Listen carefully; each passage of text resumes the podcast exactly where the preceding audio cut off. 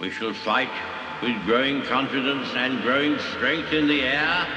We shall fight on the beaches. We shall fight on the landing grounds. We shall fight in the fields and in the streets. We shall never surrender until in God's good time, the new world with all its power and might steps forth to the rescue and the liberation of people. In times of universal deceit, truth is the only rebellion left. On today's show, I'm going to circle back and discuss this interview that I had with the Religious News Service and their resistance to accept my answer with regard to critical race theory. When I said that it was unbiblical, in fact, the antithesis of the gospel, all the interviewer could do was keep saying, yeah, but, because he didn't want to accept that. Well, today I'm going to share the biblical evidence to make my point. I'm Dr. Everett Piper, and this is The Rebellion. Welcome to today's Rebellion.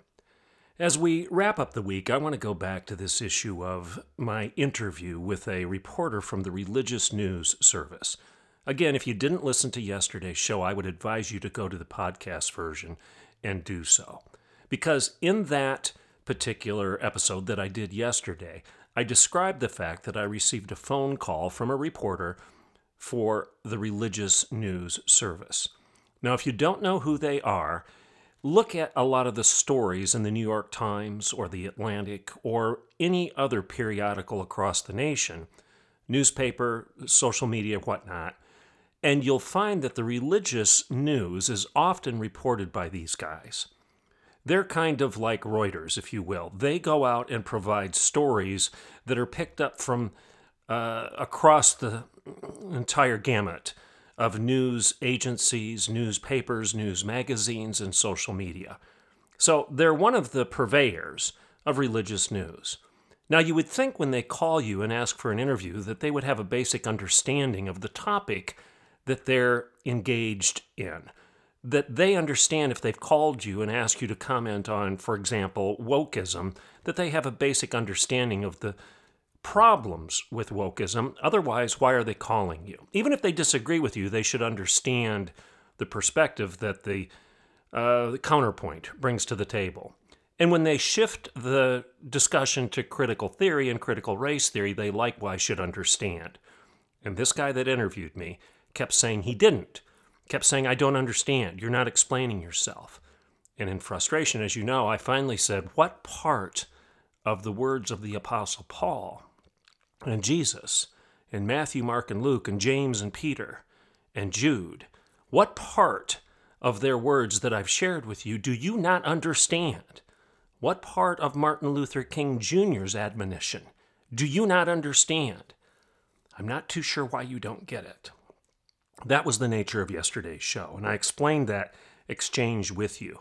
Well, I didn't have time to actually go into the biblical evidence to support my point. Because if I'm going to say that critical race theory is the opposite of, the antithesis of, the gospel of Jesus Christ, of the message of the historical church, for 2,000 years the church has said something opposite of critical race theory and wokeism. If I'm going to say that, I need to back it up.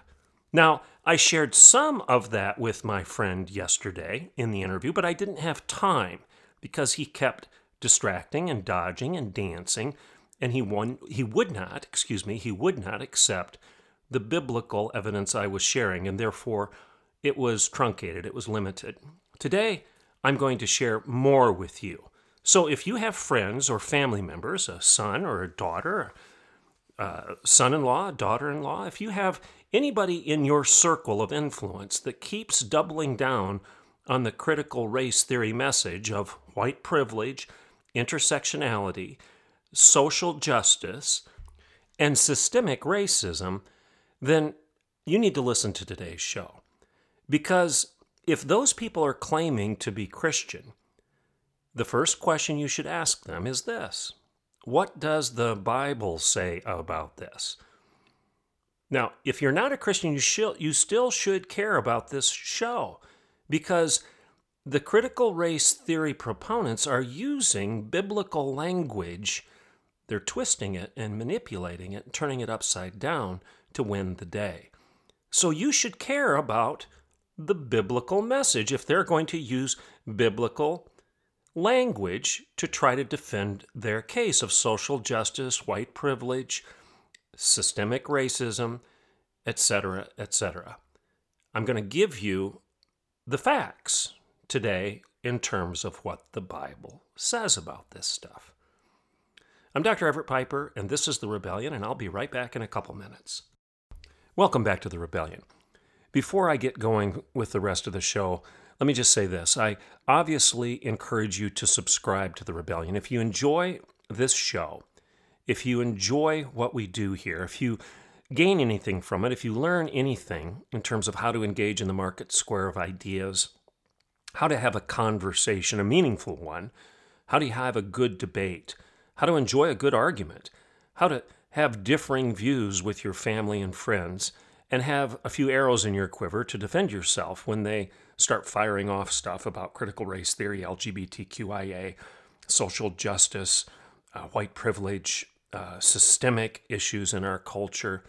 All of these things, there are answers to these issues. There are answers to what I would call very shallow arguments, and in many cases, outright lies. And today I'm going to share with you my response to the Christians who are saying that critical race theory makes sense, because that's the nature of this interview that I had with the Religious News Service reporter. But again, subscribe to the Rebellion by going to patreon.com backslash Dr. Everett Piper. That's patreon.com backslash D R E V E R E T T P I P E R. If you do so at $20 or more per month, I will send you a free copy of my first book, which was titled Why I'm a Liberal and Other Conservative Ideas. And also, if you subscribe at that level and you want me to come and speak at your church or political event or whatever, whatever conference, I'll give you a substantial discount on my speaking fees if you're a subscriber to the Rebellion at that level. Okay, enough of the sales pitch. Back to the topic at hand. So, why do I think critical race theory is unbiblical? Well, in, in a nutshell, critical race theory, critical theory, is grounded in revenge. That's the premise payback. It's also predicated on the concept of self righteousness that one group is righteous, one individual is righteous, and the other is not. So it's grounded in revenge. Its premise is a sense of self righteousness. The concept of repentance is dodged because the only people that should repent are those you disagree with, those people that don't look like you. Those are the ones that should repent. And heaven forbid that anybody ever challenge you and suggest that you're not much better yourself. And maybe you ought to start looking in the mirror until you start throwing stones out your window at other people. Or what's the old axiom? Uh, what was that? Um, when you're pointing the finger at somebody else, there's always at least three fingers pointed back at you. So, this whole concept of self righteousness that is the pretext for critical theory is not biblical, okay? And I'm going to share verses with you in a second to prove my point. Revenge, self righteousness, it's not repentance, it's um, us against them, me against you. Its very premise is neo Marxist. That's a fact. They admit this. They ground their message and their ideas in the ideology of Karl Marx, who was the proponent of class conflict. So it's class conflict, it's revenge, it's payback, it's self righteousness. There's no repentance involved here because you're the righteous one and it's only your opponents who should be repenting. So it pits people against each other and it pigeonholes people because of the way they look. That's a fact, and that should make all of you feel very uncomfortable. Where in the Bible does it ever tell you to pigeonhole people, to categorize people because of the way they look, because of the color of their skin, or anything else for that matter? No, the Bible says the exact opposite. You are never to do that. So it's a vicious circle. Critical theory is based on conflict, and it's, it's a vicious cycle of the oppressor and the oppressed. And if you're in the oppressed group, your goal is to become the oppressor because that's the only way that you can get quote unquote justice. Is to turn the tables, to pay back, to get some revenge, and to get some of their stuff and attain it unto yourself. That's the foundation of critical race theory. And it's a direct violation of the 10th commandment. You should see that very clearly. What's the 10th commandment of the 10? The last one is, Thou shalt not covet. And what is coveting? Coveting is looking outward at other people and saying, I want some of your stuff. You don't deserve it. I do. I'm going to take some of it, if not all of it, and redistribute it to me and my friends. That's coveting. That's envy, which is one of the seven deadly sins that's been cited from by the church oh for the last 1500 years or more. So, it's the opposite of the gospel of Christ. Why do I say that? Well, just listen. The rest of the show is going to be essentially me citing my sources. That's what I'm going to do. I'm going to cite scripture, my sources, to prove my point.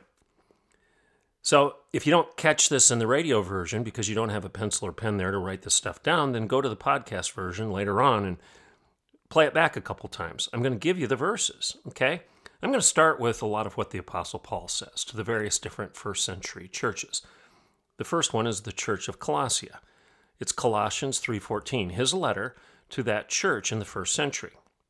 And he says this, and have put on the new self. You have put on the new self, which is being renewed in knowledge in the image of its creator. Here there is no Greek or Jew, circumcised or uncircumcised, barbarian, Scythian, slave, or free. But Christ is all and is in all. Therefore, as the elect of God, holy and beloved, clothe yourselves with hearts of compassion, kindness, humility, gentleness, and patience bear with one another, and forgive any complaint you may have against someone else.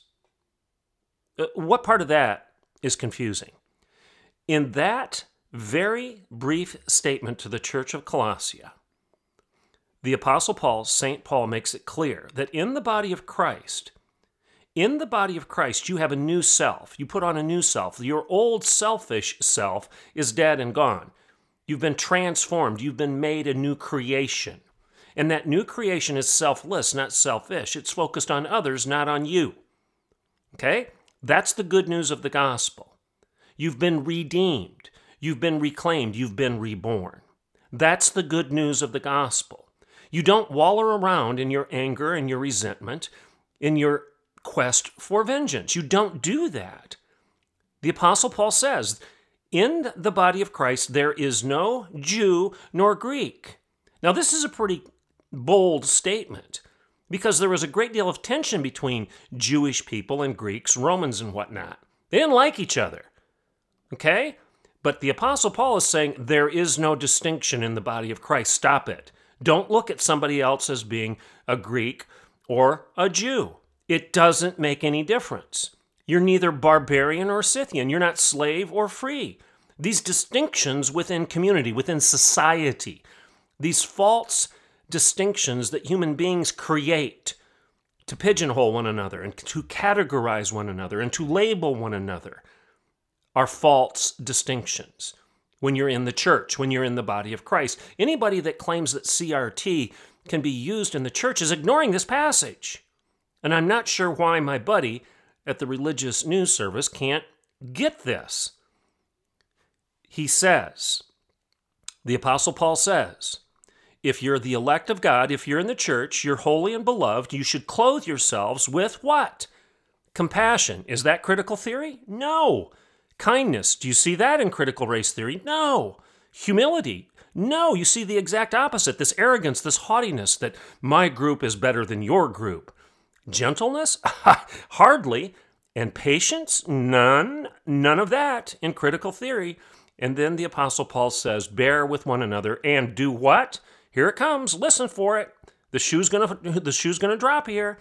Bear with one another and forgive any complaint that you have against someone else. Is that what we're teaching people to do if we elevate critical theory, conflict theory, critical race theory, Is that what we're teaching members of the church, the body of Christ, to do? Are we teaching them to forgive any complaint that they have against someone else? Or we, are we encouraging them to do the exact opposite? Critical race theory is not biblical. It's the antithesis, the opposite of the gospel. Well, Paul wasn't done. He didn't just write that to the church of Colossia, he wrote it to the church of Ephesus. He said to them, With diligence you should persevere in the unity, unity, unity, one more time that word, unity of the Spirit through the bond of peace.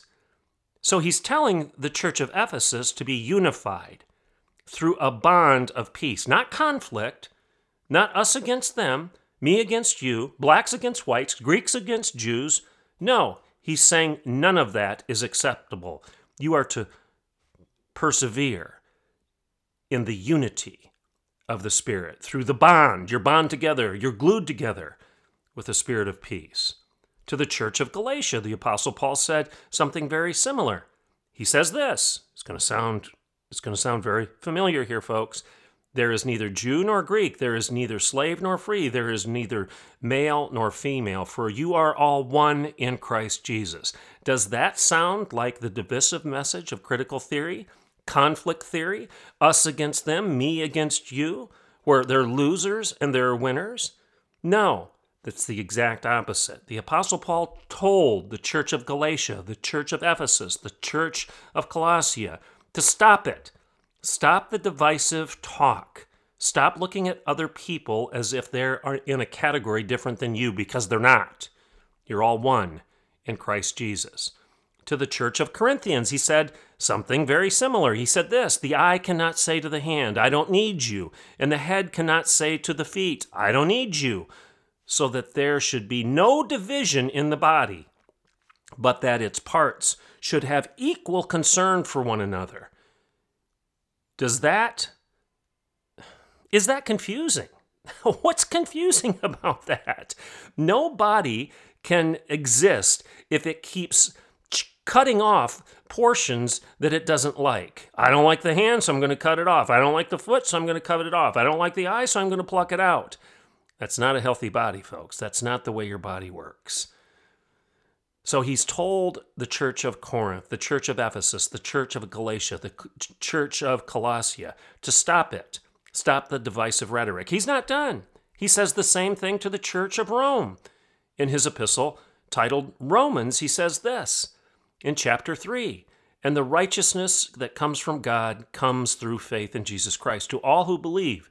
Why did I read that? Because of the next statement. There is no distinction. Close quote to all, all, not just blacks, not just whites, not just Hispanics, not just Asians, to all who believe. There is no distinction of blacks and whites and Asians and Hispanics. You're all one in the body of Christ. I, I'm stunned that I have to keep explaining this to a guy that writes for the religious news service. Back to Romans again. Paul says this just as each of us has one body with many members, and not all members have the same function, so in Christ, we who are many are one body, and each member belongs to one another. Again, the message seems pretty clear to me. Now, my adversary, reporter Bob, with the religious news service, he kept saying to me, Yeah, but yeah, but the Old Testament, the Old Testament emphasizes justice and condemns injustice. How do we solve the problem? Well, let's go to the Old Testament, Bob. Let's go to Leviticus 19:18. It says this: "Do not seek revenge or bear a grudge against anyone, anyone among your people, but love your neighbor as yourself." you might want to attend to that Old Testament passage, Bob. Don't seek revenge or bear a grudge against anyone.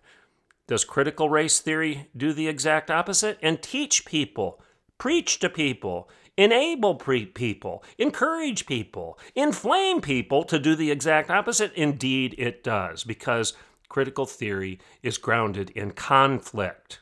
conflict, bearing a grudge, and seeking revenge. How about Micah? The prophet Micah says this God delights to show mercy. Okay? Who is a God like you, who pardons sin and forgives the transgressions of the remnant of his inheritance? You do not stay angry forever, but delight to show mercy. You will again have compassion on us. You will tread our sins underfoot and hurl all our iniquities into the depths of the sea.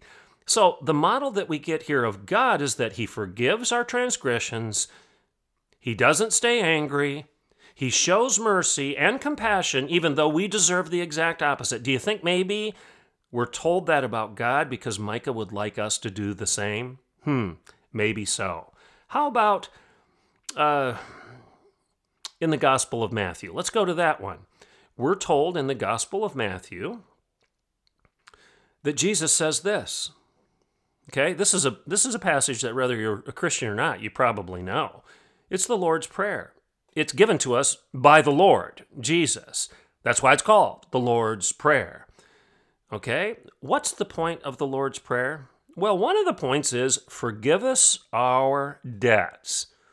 Okay, our Father who art in heaven, hallowed be your name, your kingdom come, your will be done on earth as it is in heaven. Give us today our daily bread, and forgive us our debts as we also forgive our debtors.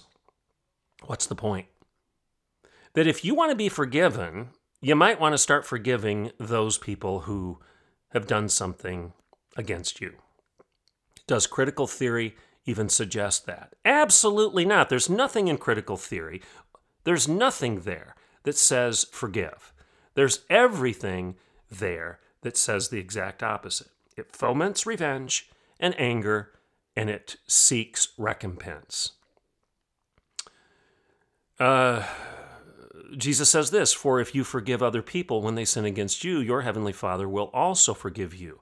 But if you do not forgive others their sins, What's coming? This is pretty hard stuff here. Your father will not forgive you yours. So, you're telling an entire group of people, because of the color of their skin, because they're black, that they don't have to forgive other people? Aren't you setting them up so that they won't enjoy the forgiveness of God themselves? If you do not forgive others their sins, your Father will not forgive you yours. Seems pretty clear. Bob, reporter Bob, what part of this do you not understand? More on forgiveness. Luke, the Apostle Luke, or excuse me, um, the writer of the Gospel of Luke, Dr. Luke, says this Do not judge, and you will not be judged. Do not condemn, and you will not be condemned. Forgive, and you will be forgiven. That's Jesus being quoted by Dr. Luke. So don't judge. Does critical race theory teach people to judge? Absolutely. Judge people because of the color of their skin. Don't condemn. Are they in a perpetual state of condemnation of those people that they consider to have privilege, and therefore that privilege should be taken from them? Taken from them and redistributed to people of a different color of skin? Do not judge, do not condemn, and you will not be condemned. In other words, I think you could imply the opposite. You are going to be condemned if you keep doing it yourself.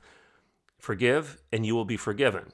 Again, the opposite. If you don't forgive, you're not going to be forgiven. This is from Jesus. Back to Romans, the Apostle Paul, St. Paul. If it is possible, as far as it depends on you, live at peace with everyone. Do not take revenge, my dear friends, but leave room for God's wrath. For it's written, It is mine to avenge. I will repay, says the Lord. Again, Reporter Bob, why is that confusing to you? No worldview that encourages revenge is biblical.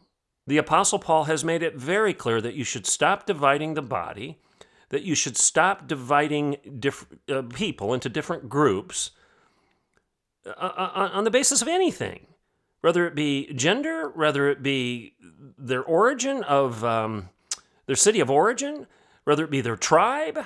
It doesn't matter. Whether it be their economic status, slave or free, it doesn't matter. The body of Christ does not care about those things. And it also recognizes that God is sovereign, and if there's any vengeance, it's His, not yours. Jesus says if, he, if your enemy is hungry, f- uh, feed him. If he's thirsty, give him something to drink.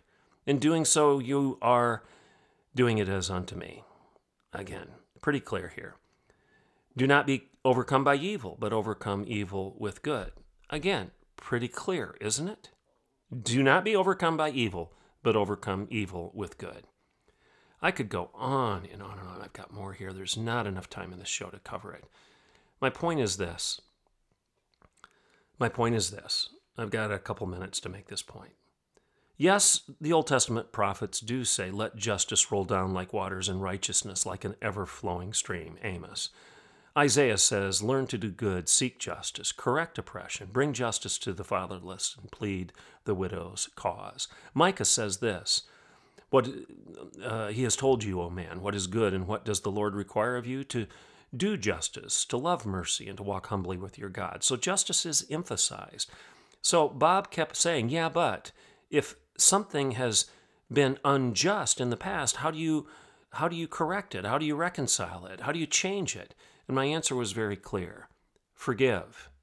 Oh, you, you don't think that's going to solve the problem, do you? said Bob. Of course I do.